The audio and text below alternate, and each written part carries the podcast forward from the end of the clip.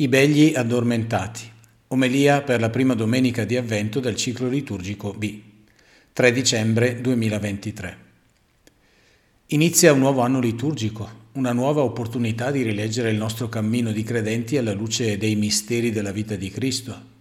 Lo iniziamo, come sempre, con il tempo di avvento, che ci sprona alla vigilanza e all'attesa fervente, non solo del mistero del Natale, ma dell'ultima venuta di Cristo alla fine della storia.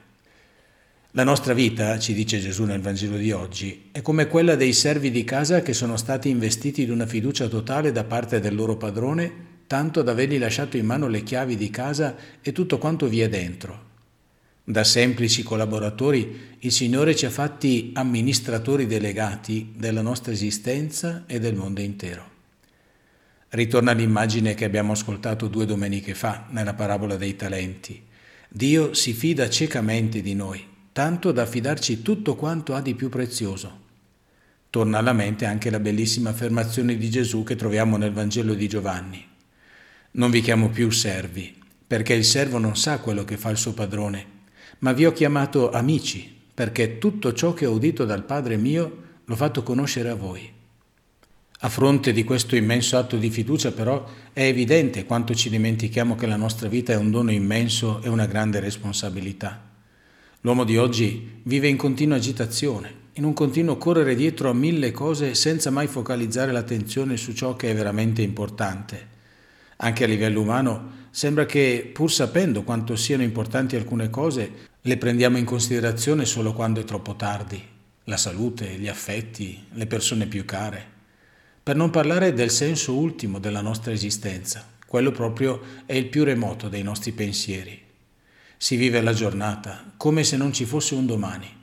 È per questo che quando capita qualcosa di serio, una malattia, la morte di una persona cara, ci travolge come una tragedia.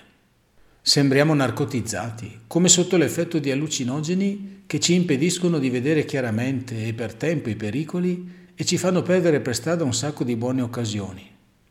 Se ci guardassimo da fuori, ci innervosiremmo di brutto, come quando siamo in auto e abbiamo davanti a noi una persona indecisa e subito ci mettiamo a strombazzare col clacson, aggiungendo un Che fai, dormi?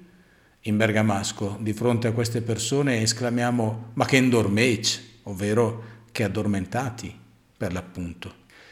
In realtà non per tutto siamo così addormentati. Per alcune cose siamo ben più che svegli e scafati le offerte del Black Friday che sono appena passate, quelle sì ci hanno visto insuperabilmente attenti.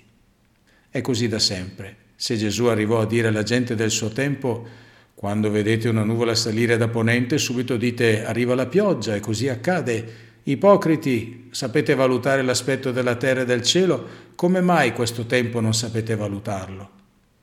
Siamo svegli, pronti e scattanti per ogni cosa materiale, ma completamente addormentati su ciò che dà senso e sapore alla nostra vita. Anche il modo in cui usiamo la tecnologia la dice lunga.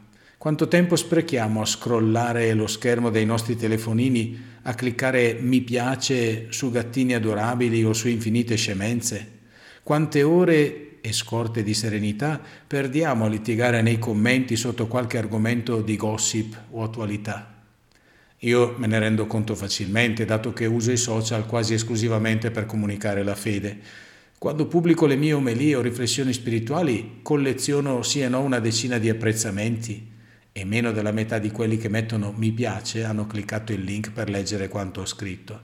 Se invece pubblico la foto di un tramonto o condivido qualche video divertente, la cosa è ben diversa. Ci fa dormire il Vangelo?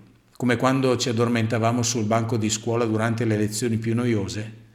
Era un problema serio essere beccati con la testa sul banco dal professore, no? Ed è un problema ben più serio farci trovare addormentati da Cristo.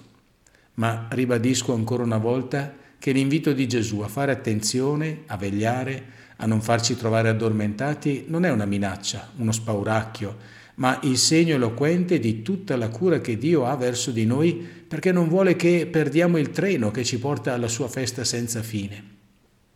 Siamo tutti addormentati, chi più, chi meno, come le dieci damigelle della parabola di tre domeniche fa. L'importante è che ogni volta che un profeta grida ecco lo sposo, andategli incontro, Ogni volta che inizia un nuovo avvento e risuonano questi inviti alla vigilanza, ci destiamo di buona lena e prepariamo le nostre lampade.